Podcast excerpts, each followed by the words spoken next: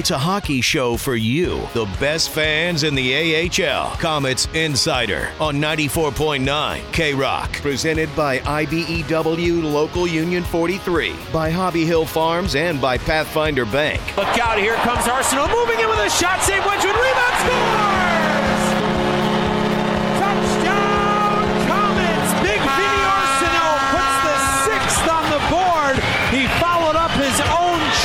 And was able to punch it home. The Comets lead is up to four.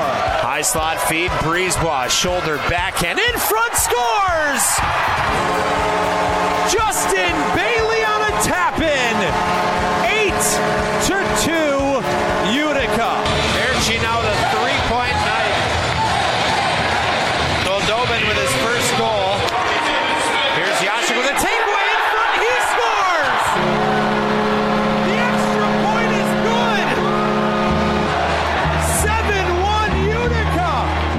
It's time to go top shelf at the 72 Tavern and Grill. It's Rain Man and Scoop.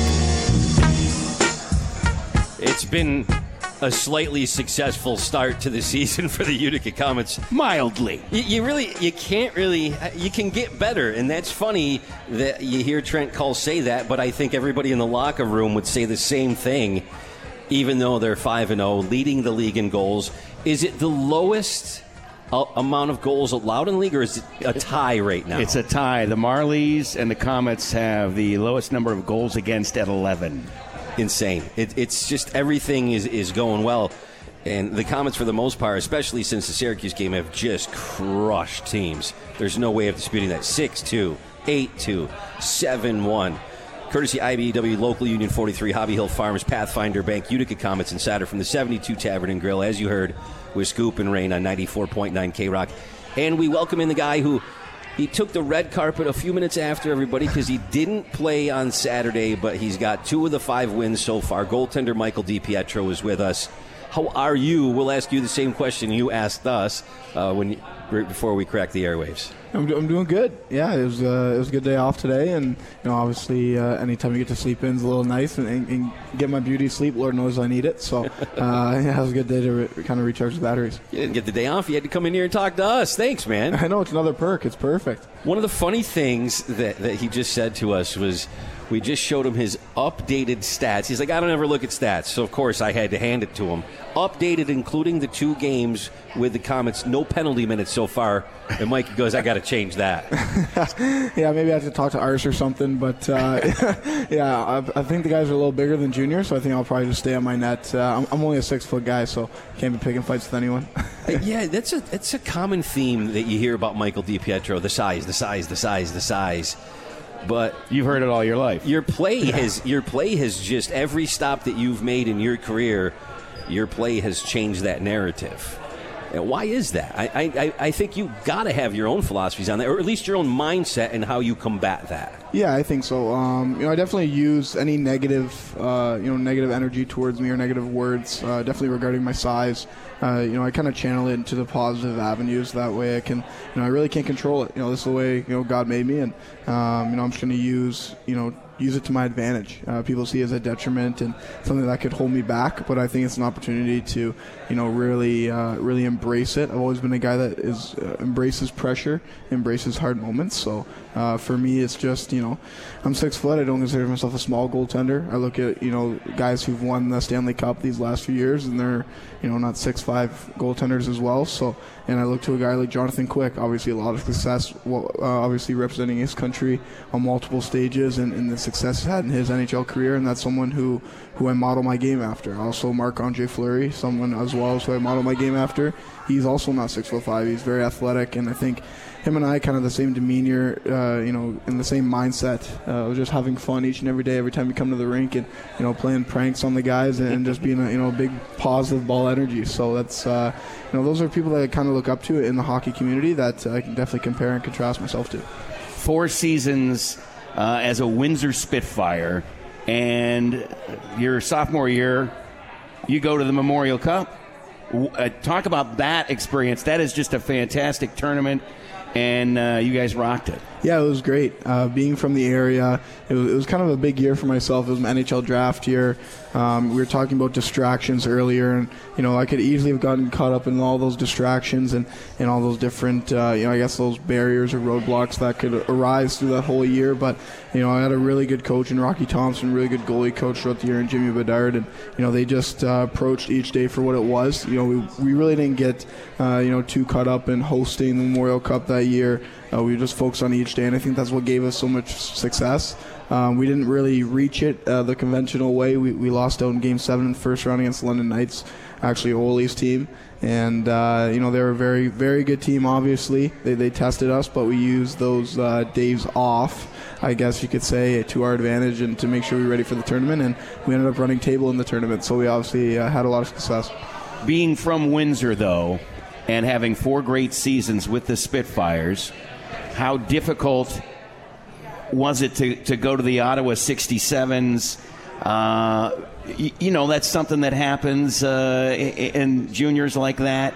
And you were obviously on your way to winding up here.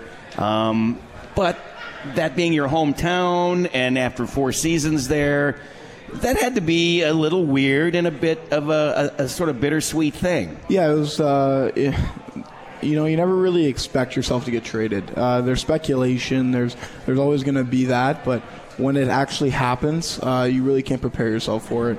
Um, you know, I was, I was, perfectly fine with being away from family and friends. You know, I was about to that time where I knew the following season I'd be hopefully here in Utica and on my own and everything. But you know, leaving the organization was probably the toughest thing for me. Uh, growing up, watching, you know, watching the Windsor Spitfires winning back-to-back Memorial Cups, being able to be the guy in Windsor to bring back another Memorial Cup, and you know, you make so many friends inside the organization that turn quickly turn into family and then you know with all the appearances you do out in the community and you start building those relationships as well because hockey players are in a unique position. I always find that can impact people in a you know a positive way.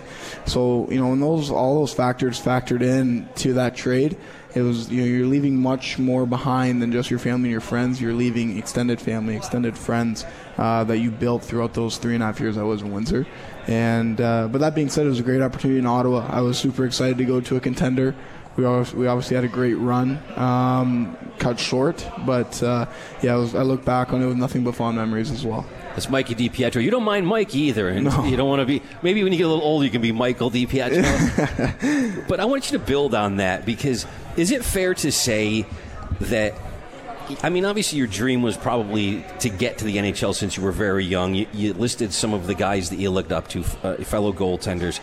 But being from Windsor was playing for Windsor and representing that team and that organization, kind of like one of those earlier childhood dreams as well. You're like, I want to do this, then I want to go to the NHL. And then you talked about the community aspect of it. So, kind of a two parter. After that, I want to hear how you're ingratiating yourself into the Utica community because you've been out in our community here in the very short time that you've been here. Yeah, I guess when I was a kid growing up, you, you watched the Windsor Spitfires as, as a fan. Uh, you yeah. look up to players like Taylor Hall, sure. Adam Henrique, you know, big names, Ryan Ellis. And, you know, at that time I was just playing minor hockey. And as I get older, you, you know, those dreams slowly start to become a reality. And then on draft day, it was uh, it was an honor being drafted by Windsor because, frankly, there's no other team that, you know, I, I really wanted to go to because I wanted the opportunity to play because I knew I could play and and, uh, and I knew I could make a difference at an early age. So being drafted to Windsor was definitely a dream come true. I think. Um, you know, when you get drafted by Windsor, you're so infatuated in the moment, and you know you want to be the impact player you are. And then you quickly move into obviously you want to make that next jump, and then the next jump, and then uh, you know you I found myself kind of looking too far ahead at times. And so when the NHL draft came around, it was something that okay, you know, when your dream since you were a kid was going to become a reality, that's a whole different feeling. Yeah. Um, that's something that is, is hard to explain. Uh, you, have, you go through a roller coaster of emotions, and then after getting drafted, it's, it's all you want is to make that jump, make that jump. But uh, I promised myself my last year junior, I was going to enjoy my last year in junior. And I think that's what I did. I found myself not looking too far ahead, and I think that, that's what allowed me to have so much success. Last year was just because I tried to stay in the moment, and I think that's what I'm going to try to do here as well. Uh, I understand that's a process. Obviously, I want to play in the NHL one day for a very long time, but I love my time here in Utica. It's something that uh, has been great so far. I've only been here for, for about a month and I, and I absolutely love it here. I love the fans. I love the people. I love people in the front office, and, and I love my teammates. And it's something that you know I love to do is play hockey, and having to do it as my job now is uh, is pretty cool. Now, I lived in Detroit for a while, and I would very often the radio station I worked for. We'd be over in Windsor doing uh, gigs at bars and what have you. And one of the things I found is that on the Detroit side of the river, they were Wings fans, but very often on the C- Canadian side of the river, Leafs fans. they were Leafs fans. What were you growing up? I was a Wings fan. You were a Wings fan. Wings fan. My my best friend growing up, his dad actually had season tickets to the Wings. So my dad and me and his dad and him would always go over, you know, watch Stevie Y, and you watch you know guys like Tomas Holmstrom, Johan Franzen, the Dominator, and that that was uh, Yeah. it was so cool when they were you know that powerhouse team when they were back to back Stanley Cup Finals against Pittsburgh. Um, a thing of beauty I was to at the game where Fleury actually slid across the net with his chest and stopped Lidstrom, and you know it, it was deafening in Joe in Joe Louis Arena. So growing up as a kid, I was a diehard Wings fan, and uh, I guess I, I can't say that now, but um, yeah, growing up it was definitely uh, definitely the Wings. And Ty Domi is from Windsor. You ever met him or Max maybe? Or No, I, never actually met. I've never met them. Uh, it would be pretty cool to hopefully play against Max one day. But uh, yeah, Ty's from Bell River, and their old arena, they're actually called the Bell River Rink Rats, and they they had pictures of Ty everywhere. And, and our our area was lucky enough to pump out some pretty big name uh, pl- players that play in the NHL. Guys like Ty Domi, Bob Probert, Bob Bugner, Bob uh, Probert, you know yeah. Warren Rychel. So players like that, you know, got our kind of uh, you know our grittiness and our toughness. People who are from our area, but uh, yeah, it's, it's certainly so cool to be you know around guys like that. That's for sure. It's Michael DiPietro, Mikey DiPietro, goaltender for the Utica Comets here on Comets Insider from the 72 Tavern and Grill with 94.9 K Rock. If you get a chance, read Ty Domi's book. Oh, it's great, Isn't it? Just a fantastic read. Did we have him on the air? Yeah, we had him uh, right when the book came out. He did uh, a nice interview with us. That's a guy who's got a zillion stories, man. Fascinating read and sac- talk about a small guy. Fascinating how he gave his body up. He had 300 and something fighting majors. in Well, yeah, and then the, there's the legendary matchups with Pro- Bob Probert, yeah, with Probert. who they wound up being great friends, you know, ultimately, uh, after doing battle. Mikey, I wanted to ask in listening to you and talking to you on Saturday before the game when you joined us outside for pregame, and now you you have a wisdom far beyond a typical 20 year old. You're very analytical, and you, you seem to think things through, and you have a, a cerebral approach to every aspect of your career thus far. My guess is that's guidance due to circumstances when you were very young that you've dealt with, and then your father, who you have stated is your best friend on your journey so in your, in your life so far. But so, some very good guidance by him. Good dad right there. Really led you down the right path and taught you how to think for yourself and make your own decisions. I've noticed that. I don't know if you have a sense of that yet, but I'd love to hear what you think. Yeah, um, everything starts and ends with my dad. He's, uh, as you know, he's my best friend. He's someone that you know you always appreciate your dad and you appreciate well your parents in general when you're younger. And especially when you have a good one. Yeah. especially and you know but as you grow older you and i look back on all the sacrifice he actually did make as i grew up and start my life on my own um, you know it, it kind of mind-boggling for me uh, you know they got married in 1990 and you know my mom ended up battling cancer for on and off for 14 years before she passed away and you know when you share your life with someone and someone who's you know your best friend and you know you see them sick and knowing that you can't you've ex- exhausted all possible options and there's nothing else you can do but admit defeat in that area but behind that door you have a four or five year old you know playing with lincoln logs or you know whatever i'm doing And doesn't And- truly understand what's going on. and on. I don't truly wrap my mind around it. And then you know he puts on two different faces. You know he obviously is there consoling my mom, but then he's there with me, trying to perk me up, and and being you know trying to play father, mother, and then obviously being a helpful spouse. So eventually, my mom passed away. Uh, my dad and I obviously became closer because we bonded over that. Of course. Um, but my dad never once said we can't do it. Um, you know, he was a very blue collar, hardworking guy. He didn't really have an outs like he wasn't a doctor or something like that. He worked for the hydro company there in Windsor, and he's very proud of it. He's a guy who works well with his hands and and everything like that. And um, anything I wanted to do, if he couldn't provide it for me right then and there, it was always on the back burner that it was something that he was working towards at least providing me uh, in some point. And him and I always bonded over sports. And the year my mom passed away was the year, my first year playing hockey. And hockey was always something that it was something special for me and something that my dad and I always shared together through that bond. And as I grew up and over the years, and when my dad first started dating my stepmom, um, she went through similar tragedy with my stepbrother.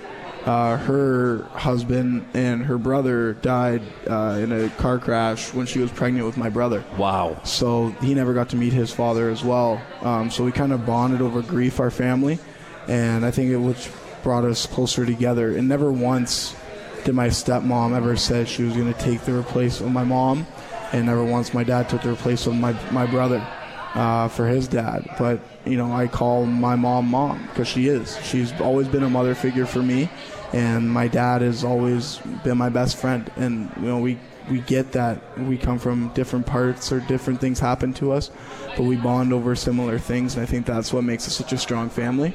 I find it's impossible, impossible to sit out there and not root for Michael DiPietro to succeed on the ice. Is you're succeeding in life in so many ways and get there to the next level in the NHL. I just find it impossible to talk to you. It's, you. it's it's inspiring, and your your attitude is so positive, and you, you're you're so humble and, grateful and focused at the same time.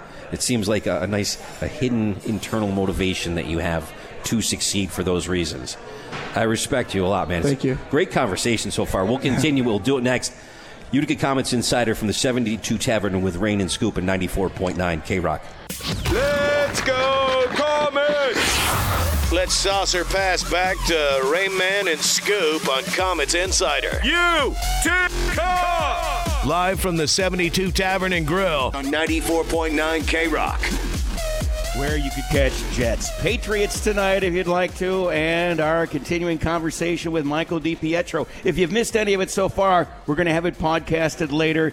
You can check all our social media links for that. All of this brought to you by IBEW Local Union 43, Hobby Hill Farms, and Pathfinder Bank. Scoop and Rain, 72 Tavern and Grill. I got to ask you, Michael, you didn't play Saturday night, but you go in and you sit down. I'm not sure where you watched the game from, but I'm sure you were watching Zane McIntyre stop 45 of 46. That was a pretty active night, a little different than your Jason Aldean singing night of uh, 18 shots. Yeah, a little different. Um, obviously, Zane played a great game. He definitely kept us in it early. They were out shooting, uh, out shooting us pretty bad I think they had 11 shots before we got one. I think it was. before we got our goal. Yeah. Yeah, it was. Uh, and what a freaky goal that was! You bounce it off uh, the hockey gods were were crazy. John. Sebastian D. There. Yeah, but no, he, he's obviously a great. Uh, Zano's been a great goaltender for a very long time, and he, he- he's a great person. You know, maybe even even better person than a goaltender as well. And um, with with him and Baki, I feel like I've been learning so much so far. Um, and you know, I feel like it's a lot of information I could take from you know the guys who've been playing pro for such a long time from around the game. So, uh, yeah, Zane definitely. Uh, you know, who knows? Maybe if I had a game like that, uh, I think I'd still be singing, but uh, maybe not as loud. I think I'd be breathing a little heavier, but uh, I- I wouldn't hit my acoustical notes pretty well. I think it's fantastic. Your mindset, you, you, you said I don't look at stats and I, I just kind of sit in there and try to win. I love that attitude. You It sounds like uh, you know, shot to shot. You're just You're you're, in the now. Yeah. You're in the present. Yeah, you can't you can't worry about what's coming next. Obviously, you can predict if you know if we're getting early power plays later on in the game, they're gonna get some late power plays, and I'm gonna be dealing with some penalty kill stuff. But you know, you start worrying about that stuff. Um, you know, then you just psych yourself out. I have written on my blocker it says take it one puck at a time, and you know that's something that uh, I've been working with you know mental performance coaches with. That's something that I've kind of stuck with. But also using our mental performance coach, coach in Ashwin Patel, and, and using his uh, you know advice and guidance to allow me to just continue to stay in the moment. You know, you're on an island for more than you know 20 minutes. You don't get to go to the bench after every 30, 40 seconds. So uh, I got to make sure I'm uh, engaged in the game a lot. You, you, you, you think things through before you get on the ice because then you could just get on there and play. And that's what you love to do. You've said that in so many different places that I've seen. I've seen in print, I've seen in video form. I just love to play hockey. So take us back to when you got the chance to play pro hockey, which is the NHL draft. So Mikey was uh, 2017, third round, second pick, 64th overall. Um, I'm sure your reaction, but dad's reaction, family's reaction, friends' reaction, everybody, the phone must have blown up. And I mean, just give us, uh, now that it's sunk in a little bit and you've had some time to think about it and look back on it, just what are your what are the first things that pop in your mind when I bring up draft day for you? It was uh, it was a whirlwind. That's that's the one word I can definitely say. Uh, your emotions, you know, when you're sitting there, you know, you could think, oh, this would be a good fit for me. I think I'm going to go there. My interview was good with this team, with this team. And you could be disappointed, then you're going to be really happy, and then you know, stuff, different things happen uh, throughout the course of draft day. But looking back on it, nothing was better than hearing your name called. Um, I think no matter where it was called, it would be an honor. But you know, I've always said I think getting drafted by an NHL Canadian team would always be pretty cool, and it came true. But that whole year in general was you know really ironic and really weird for a lot of reasons. Um, it was my NHL draft year. We're hosting the Memorial Cup. I'm from the area. Yeah. I'm the only player from the area. Um, I got drafted 64th, which is my number that I wore in Windsor. Oh, yeah. My dad was born in 1964. So I had just, a feeling that was the significance of the number. Just Okay. like the stars aligned for some reason, and it, was that's all my family could say was you know my mom was looking over me. That's it was just really uh, it was such a cool experience, and being able to being able to share that with. Um, you know, my, my friends and my family. Actually, my dad's childhood friends. There's a group of seven of them, and they all have DiPietro uh, Spitfire shirts. Yeah. and they actually all drove down to the draft together. Amazing. And th- we had a big, big dinner after getting whatever, but yeah, they all wore them on, on that day. So I took a picture with them uh, with it, with their, with my name and everything. It was it was pretty cool. So it was good to share with friends and family. It really is. How about how was that? Uh, how was that father son hug when you Oh, best was- ever? It was, it was a big it was a big bear hug, but it was one of those things where I actually had I had French cuffs with cufflinks on, so my jacket was getting caught, and I just want to get down the steps. That's like Yeah, you know, yeah. your heart's racing, you're sweating so much. And my dad and I did our secret handshake that we always do, but it was more like it was a really quick version of it. 'cause I just want to sprint down and get that jersey on. But uh, yeah, it was pretty funny. That's fantastic. And yet, uh, if I understand correctly, you started as a defenseman before transitioning to.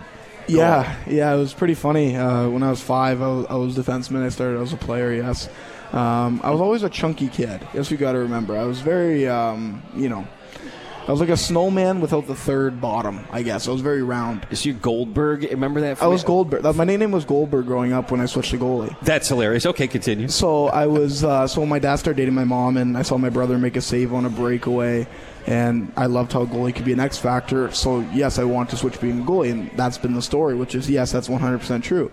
But also, I was a very heavy set kid, so I did the math. I'm like, you know, goalies are great, you know, being the X factor. But I don't have to skate up and down the ice. You know, this is like a perfect. I can just stay sedentary. Yeah, yeah, and be yeah. an X factor. I'm like, this is perfect. And sing. I can just continue eating donuts, cooking. It's perfect. but you know, as I grew older, it's like, wow, it's actually a lot more work than I thought it was going to be. So uh, yeah, no. And you're it pretty worked out acrobatic in there. Yeah, it's uh, it's. Yeah, you've developed uh, some some athleticism. You, you're definitely not the chunky kid anymore, man. Well, if I well if I'm six foot, I got to be something that can differentiate me from other goalies. So I think athleticism has to be uh, one of the major things. Tell us about the head trajectory technique. Now, I can read the quote that's in front of me, but I would rather hear it in your own words. Would you, I can even show you your own quote talking about that. And I wonder, the addendum to this is, does it incorporate the Demko special? Because it, jokingly, Thatcher's known for occasionally smacking a puck out of the air with his head or making a save with his head, doing one of those. I'm waving my head back and Yeah, forth. it's become a thing. It's called the Demko Special. Yeah, it's, uh, especially around these parts, and now he's carried it up to Vancouver. But to explain in layman's terms to those out there that are watching you what you're trying to do in that in that sense. basically when you when you track a puck, there's a difference between looking at a puck and tracking a puck. Looking at a puck is basically you're just okay, you're looking at it, but tracking it is actually you're paying attention. Number one, where it comes off the blade of the stick. Um, you're looking more probably on top of the puck. So actually, when you look down at something, it seems a lot closer than if you look up and look to see where it is. So when you look down on it, it's actually a shorter push that you have to make. And uh, when you look down on it, you can come on top of it more. And actually, like, the easiest test is basically you put a pen on the ground and you look straight, say pick it up. So you more you reach, but your body goes the other way. When you track it, you look at it, your body comes forward. So Yeah. you're more on top of it. That's basically the easiest way you can do it and show it to yourself. Those fine little details, though, are the difference between getting a piece of a shot and deflecting it or it going past you. Is that one of the most helpful things that you've had along the way to fine tuning your game? I think so. I think uh, it's been a combination of things. Obviously, tracking be one being one of them. Um, it allows me to move more efficiently, to understand why and where the puck is going at this particular point. Um, that, along with obviously using different stances, high stance, medium stance, and low goalie stances, uh, that I've been working with Curtis Sanford and Ian Clark with as well. Um, but a combination of those things has helped me uh, definitely evolve my game to being more efficient and to giving me success, you know, as I move forward in my career. I wonder if you're singing while you're. Can you sing and do that? Can you multitask? or when when does the song stop and the hyper focus of that start again? Crosses the red line. Yeah, I think any rush. I think the the, the song kind of puts it on pause, or you just turn the volume down a little bit. And you just uh, focus on that. But when you break out, you're you're back into it. You can do it that quick. I think so. I think you know you have to be able to you know find love in the game. You have to you know find some find something that you know distracts you in a way and uh, you know brings you back to uh, you know why you started playing hockey in the first place. And talk about slowing the game down because it is a fast game, but doing what you do, you've got a lot of things going on in your head. A lot of calculations are being made, and you slow the game down to see the puck better, to to block it better. Talk about that whole process for you. Yeah, I think t- with talking with Ian Clark and talking with Curtis Sanford, the goalie coaches here, well, in Vancouver organization, um, the biggest thing is gaining information. Gain as much information as you can before the puck crosses your blue line. See how many guys are in the rush. See if they're the D men are on a line change. Just gain as much as you can before the rush actually finds your end. And then once you know, once you do that, then you sift through all the information, what you can discard and what you can use, and then uh, you know you have a better understanding on that whole sequence happening in your zone. And then whenever there's a board battle or something that the puck is kind of stalled for a little bit, take a look, Reassess. take a look, reassess. Is there anything? Is the weak side deactivating? You know, gaining as much information so then your movements aren't as impulsive or aren't as sudden as you know, you know the fan or the average fan can really see because you always did those you know pre steps that allowed you to make a movement that looks seemingly effortless while gaining that information. Do they do they coach you on specific guys on uh an opposing team, like say a Tage Thompson the other night or a Scott Wilson? Or do they they give you some tendencies to look for, or they likes this shot, or he likes that? Yeah, I think uh, uh, in junior, I used to hate learning about the other team. I was I always approached that every player was like Sidney Crosby, and I just deal with the with what's going to be thrown my way. Um, but now transitioning into, into pro, I kind of have been more open minded about learning about a few more players. But the problem is, is that kind of goes to the analytical standpoint, and for me not looking at stats or my stats is because I don't want to psych myself out. I don't want to be like, you know, this player's I don't Really care who. good. I don't care who that is. I'm going to stop the puck. Exactly. But you know, anytime you can learn tendencies, like for my first game against Syracuse, Corey Connor, Cory Conacher on the power play loves the one timer. Okay, being aware in that, and I and I got a teeth full of his slap shot right in the head. But it, nothing was better than doing my homework and then seeing the benefits of it because of coaches giving me a heads up. Um, Yeah, he's their boosh for sure. but yeah, I wouldn't. Uh, I wouldn't want to have too much information because then you lose, you know, your reactionary instincts that have gotten me so far. So I think there's uh, there's definitely a healthy balance, but it's something that um, you know you can help give yourself the advantage. We're coming up to a break. I want to ask one last question of you, Mikey DiPietro, because I, I always extend our segments a little longer. It's a- okay. I love I love this stuff, so it's all good. as far as Utica, let's let's let's take you off the ice for a minute. You've been here about a month, as you said. We always like to find out maybe where you went for lunch, a couple places you've stopped into. Uh, have you checked out the mall yet? Just uh, places that just Mikey's walked around as, as a human and experienced his new city. We heard you might have been to Delmonico's. Been at Delmonico's, I'm not kidding you, probably about seven times. Awesome. I've tried probably about every appetizer there. Okay. Um, probably about half the desserts, delicious. Um, I'm a big foodie, so I do like my food. Um, it's okay. For me, I like cooking also. When once I got my apartment, I kind of tapered back going out. But I've been to basically almost every restaurant on the strip of Genesee. Uh-huh. Just uh, you know, just checking it out, seeing kind of what it's like. Um, I've heard a lot about Banu. Haven't been to Banu yet. So Good place, good gotta place. try that out. Uh, I've been Highly, rec- highly recommended. I've been there. I've been to. Core Life in uh, New Hartford. Sure. Nice and healthy, you know. Especially uh, got to make sure you know you keep your body weight not too high for me. So uh, right, fair enough. I'm like an Italian sausage. I'm very dense, so I gotta make sure I, I watch uh, watch what I put in my body. That's for sure. All right, man. Well, we appreciate the time. We we got Joe Roberts lined up for for next. Uh, he's he's told us some fun stories about what to expect with you, and everything he said was true, and it's all in a good way. Goaltender Michael DiPietro, number 64 for your Utica Comets. Nice enough to join us on Comets Insider at the 72 Tavern with 94.9 K Rock. Let's do that hockey. Utica Comets Insider. Live from the 72 Tavern and Grill on 94.9 K Rock. And now our Comets Insider grind line with Rain Man the Rocket, Scoop the Cement Head, and play by play voice Joe Cujo Roberts. Maybe I'll be stat boy for a second, but I got to throw some numbers at you, Scoop. All right, So the five the five and zero start, first time ever to start to start a season for the Comets in seven years in existence. Red hot, outscoring teams twenty nine to eleven in the five games. Boucher eight goals, two assists, ten points, five games. Goldobin, who is the CCM AHL Player of the Week, we'll get back to that. First skater, Comet skater, to get that award. We'll get back to that in just a second. He's got a goal and assist, nine points, four games. Sven Baertschi, couple goals, six assists, eight points, four games. And then Kole Lind, a goal, six assists, seven points, five games. Those four are in the top 20 overall in AHL scoring. Boucher and Goldie tied right at the top.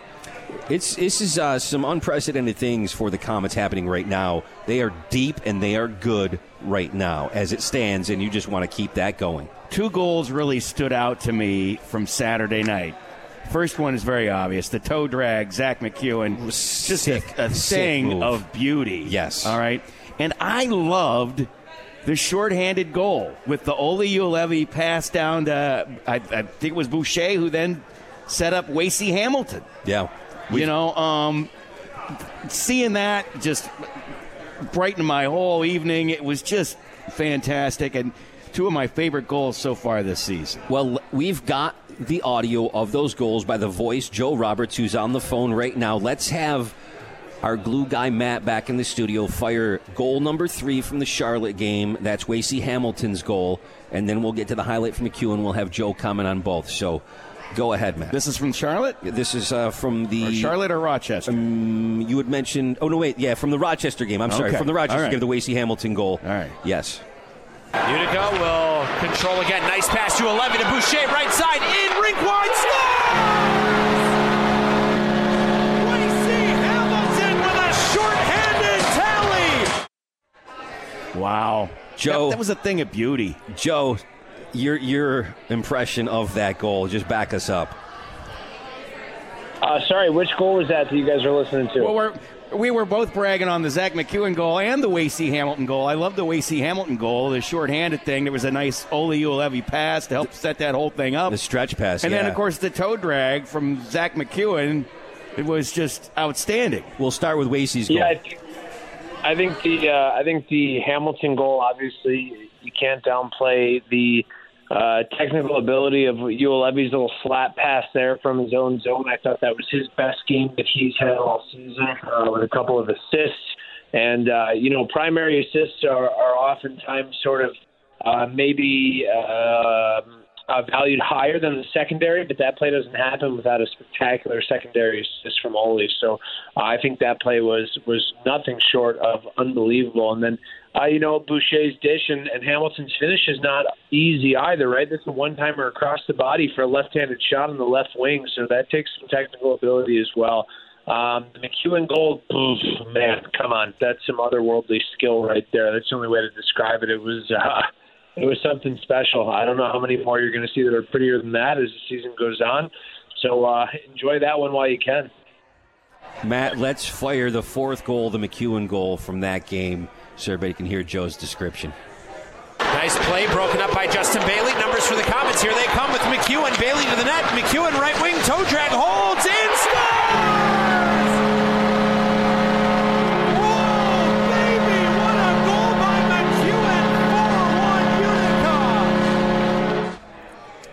I did like how he got a touchdown Utica again on Saturday. Oh yeah, I mentioned that the other day I was, on Saturday during pregame when he joined us. Actually, a couple of times. I love when he throws it. And sometimes, man, when a team, a hockey team, scoring a touchdown and an extra point, and then you get to the eighth goal, you got to throw out the extra point because they got the two point conversion. That is a team that is clicking on all cylinders. Yet, as we mentioned at the very beginning in the opening segment, Trent Cull will still say things like, "We can get better."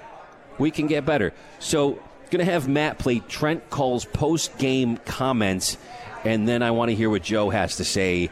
If he, I'm sure he'll agree with them, uh, but let's get his reaction after that. It's amazing how in the last couple days how many goals we've gotten off like goalie pressure. Guys have done a great job of that. So yeah, obviously that was a big goal, and then you saw we got momentum and we started rolling there about the 10 minute mark. Fortunate, it's a it's a it's a group that we're learning how to coach as well. I don't I've never coached a group like this, you know. And we can be better. We can be better. We know that we can be better defensively. We know we can be better in some of the uh, situations where we can limit more chances against, and that's something we're going to have to put some time in and get better at. Joe, they're demolishing teams, especially the last three games. And like what you mentioned Saturday, we're scoring like every third shot. And I think you mentioned, well, it's every five shots now. But obviously, the team doesn't want to allow 46 shots on goal. You can't get complacent. You've got to get better. There's still things to do. It's still early in the season. Joe, what do you think? Yeah, I mean, I was uh, I was reading an article the other day. I think it was a Cody Severson article. He mentioned something about how you know he didn't think last year's team maybe had that stay on the gas mentality. I think now this team wants to see how big they can win games based on how this week went. Um, so I think they're they're they're showing a, a killer instinct that I don't know if it was there yesterday. Now, remember, this is the smallest of small sample sizes, right? We're six percent through the season. There's still a lot of hockey to be played, and you know, travel and tough teams, and um, you know, over the course of the season, injuries will obviously take place and call-ups, et cetera, et cetera. But uh, in the meantime, you know, it's uh, it, it's a luxury to be able to lean on uh, guys like Zane McIntyre and Mikey DiPietro. You know, when McIntyre was in net um, on Saturday against Rochester, and the Comets were being outshot ten to nothing to start the game before Dirty was sort of bailed out with the goal that he scored. There was never a moment where I felt like uncomfortable. Um, McIntyre has almost a uh, Thatcher Demko like presence where you expect him to make every save. Um, you know, there's never really a moment where you sort of hold your breath while the other team is coming in. You're pretty confident that he's going to make the first and oftentimes the second save too, um, and keep your hockey team in it. So I think that it's starting there. Uh, and that, that's really been special. And then you have that young D core, which is inexperienced, and I think a lot of their experience has been um, lost with the call up of Ashton Sautner, which we kind of laugh about. You know, when you're talking about a 24, 25 year old guy being your most experienced is sort of a weird scenario. In what profession is that the norm? Um, but I think as as far as things go for Trent Cull, I, I think what he's saying is. He, you know, when he said we're still learning how to coach a bunch like this, I, you know, they've never had a bunch like this. I think he's saying is that they are insanely, insanely, insanely skilled. Um, and obviously, everybody had a front row seat to that. You know, usually when you have a three game work week, you hope you can win two, uh, pick up four, maybe five points if overtime is required in, in one of them. But um, anytime you get into that Saturday game with two wins, you're playing with house money, and, uh, and the Comets were able to uh, rob the house clean because they picked up all six points. So I, I just I, I would wrap the whole thing up by saying, my God, what a fun week of hockey! Are you kidding? Yeah, it really was. Joe, the last thing I want to ask you tonight is uh, break down the where the puck went on that, that play with Perron, and there was a game misconduct called. Trent had offered the apology afterwards. I think he was upset about a penalty that was called on him, and he, you know, he flipped the pick, the just, puck out. Yeah, just give us a quick 30 seconds on that situation. Where do we stand? I with didn't that? even know that was, you know, a deal. People have A been asking. you. misconduct. yeah. Yeah, I mean, I I didn't see it. Uh, so I can't speak on it. Uh, I just plain and simple, I did not see it. I did not notice it, so I can't give two cents on it because I don't have two cents on it. Uh, the officials made the call. He got a game misconduct. The Comets had to play the game short of man, and uh, they were able to pull their weight and do their job. So uh, they won a man short. Obviously, uh, you know, Perron's probably not excited about the fact that he got a game misconduct. Trent Cull's probably not excited about the fact that he got a game misconduct, but the team won the game. Uh, it wasn't too detrimental in the long run, but uh, other than what I saw, I didn't. So I don't really have anything to add on that. All right, Joe. We appreciate the time as always. Every Monday about 7:30, you'll hear from the voice of the Utica Comets, Joe Roberts, here on Comets Insider. It's kind of crazy when you can go out and you're down 10 nothing in shots. You haven't taken a shot yet. Then you go down the ice, Sven Baertschi, and you score a goal. How deflating is that for the other team, and how uplifting is it for that your team? And then you Well, rattle off six more after that. You, you bounce it off a sliding guy on the ice. You know, that's an unusual situation, but one that hockey players practice. Well, Trent Cull- Trent Cull said, you know, with the 29 goals in the five games, I wish there was a savings account that you could tap back into. In other words, How the, often have we said that as fans in every sport? the the bounces are going your way. Take it while you can get it because they're not always going to go your way. Trent said, "Yeah, I'm fortunate because it's a group that we're learning how to coach." Blah blah blah. You've heard the rest of that. I mean, it's just they can get better, and that should be scary to some other teams if they keep playing at this level and get better. Look out. Well, I don't know that we'll have this same roster all the way through the season. I would tell you to get down here and catch the game Friday night because it is exciting hockey. This is 94.9 K Rock, and we've got Cory Hergott from Canucks Army next. Now back to two guys who have spent more than a little time in the sin bin. Here's Rain Man and Scoop on Comets Insider. Live from the 72 Tavern and Grill. If you missed our conversation with goaltender Michael DiPietro earlier or Joe Roberts, play by play voice of your Utica Comets, we're going to have this podcasted shortly after the conclusion of the show. Check our social media links uh, at K Rock Rain, at K Rock Scoop, at K Rock CNY. You'll find it there. You can always listen at krock.com. You can also have your Echo Dot play the program. Very easy to do. And another guy we like to have on this show uh, every chance we can from Canucks Army, Cory Hergott joins us. And wow, what uh, three games, an amazing stretch of games we have had here, Cory, with the offensive firepower and the penalty kill, kicking butt, and the power play starting to get going. Getting a little better. Yep, they're getting that. They're working that out. Yeah, it's been no fun at all covering this team through the first five games, eh? These guys are really, uh, they're really um, taking advantage of the fact that they've got guys like Nikolai Goldobin and Sven Baertschi uh, with the team right now. And uh, I've heard uh, the clip of Trent Cull saying he's, you know, he's wishing he could bank the goals, but uh, at least right now they're banking some points while they've got. Uh, you know, two guys playing for the team that probably should be playing up in the NHL. So uh, it's a really good way for them to get the season going for sure. Adam Gaudette has played three of eight. He's lightning in a bottle in the preseason and the first couple games.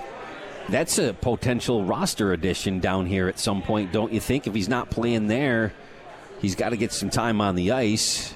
He's coming back down here. Think about strengthening the Utica Comets even more with that addition. What's the deal with Adam Gaudette? Well, that's just it. I mean, he's been, uh, like you say, he's been sitting out the last handful of games while uh, Brandon Sutter's been been running that uh, third line in the middle. So, um, yeah, I mean, I have all the time in the world to see Adam Gaudette come back down to Utica and, and you know get get some big minutes. Um, you know, he he should be playing whether it's going to be in Vancouver or down in Utica. He should be playing right now. And that's one of the big things. Uh, Matt mentioned it to me in my ear off air here uh, that I was going to talk about uh, as well is the fact that they're doing all of this. The, the Comets right now, are, their record is as good as it is while using Lukas Jasek and Francis Perron in the middle. And both guys are, you know, they're generally wingers. Uh, Perron played a little bit of the middle uh, in Belleville uh, and a little bit in junior, but not a lot. And uh, Lukas Jasek played a bit of the middle uh, when he was overseas, but. Uh, you know, the fact that they're able to do this with those two guys playing out of position, uh, you know, kudos to the coaching staff and for those uh, those kids for stepping up. We've seen some different lines, but we've seen some lines really work. You know, and we have spoken with you about uh, Zack MacEwen with Justin Bailey, and uh, Zack MacEwen has played with Bush and Nikolai Goldobin as well, and Justin Bailey has played with Sven Baertschi and Francis Perron. So I think we could probably see that uh, some of that tinkering continue, but you know, when do you do that with everything working so well right now? Yeah, it ain't broke. Don't try to fix it. Keep the consistency, I'm thinking. Well, they do have a lot of options that they can play with, which is nice for, you know, when the injuries hit or when the call ups happen or when guys just aren't going. But uh, right now, I mean, that that line of Boucher, Camper, and Lind is is playing. You know, those guys are playing really well together. I wouldn't want to be breaking those guys up right now. Uh, Baertschi and, and Goldobin on either side of Lukas Jasek, I think is uh, that's brilliant by the coaching staff putting those three together. Jasek is such a puck hound. He's a, a puck possession machine. He, he's a puck retrieval machine. So him uh, working with two, you know, two guys who can take advantage of that, but two guys who can also help his game along offensively. I think that's great, and uh, you can see the the chemistry forming between Perron MacEwen and uh, and Bailey, and I mean those three together, they're fast. They've got uh, between MacEwen and, and Bailey, they've got some good size, and all three of them have the skill set to put the other team back on their heels. So uh, the Comets can come at you in waves. They've got three lines that can outscore you, and one that can beat you black and blue. So it's a pretty good combination, I think. What does Coach Travis Green have to see from Nikolai Goldobin and Sven Baertschi to maybe bring them up and, and put them uh, with the Canucks again. Now, obviously, there's an injury or something like that that would uh, obviously make that happen. But what does he really want to see from those guys down here to to give them a look up there again? I think in Sven's case, it's going to be mostly just about him staying healthy. Uh, you know, showing that he can uh, he can battle through these games and not get dinged up. Health has been kind of the biggest issue with Sven uh, in his time with Vancouver. As far as Goldie, I think it's just going to be a matter of uh, you know Goldobin staying engaged in all three zones from start to finish in a game. Uh, you know, we've seen him doing that so far. He's playing pretty well. He's had his lapses at times, uh, as hockey players do, but. Uh, I, I think really the biggest thing with the, with these guys being down here is it's just a matter of the depth that the organization has right now. They've got guys up in Vancouver playing roles that maybe those two guys uh, don't necessarily fit into. If you're if you're trying to wonder why those two are in Utica while uh, uh, Tim Schaller type is up in Vancouver, Schaller plays a different role than these two guys play, and and it's a role that Travis Green has time for. So I think uh, until we see guys getting injured in the top six in Vancouver, or unless they want to see uh, Bo Horvat uh, get another look with Baertschi because they've had that chemistry in the past, I think that's when we'll see the uh, Goldobin and, and Baertschi heading back up. Cory, I saw an interesting stat put out put out there. Average height, weight, age per season in the seven years in existence of the Utica Comets. This is the youngest team average age that the Utica Comets have put on the ice in any one of those seven seasons. Now, you're talking about a few months here and there, averaging about 24.63 years of age. Now, the oldest the team ever was, start of season, was 26.14.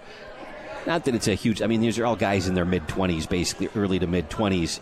But isn't that interesting? It's the youngest team ever, and yet off to the best start ever. Should I read into that? Would you read into that?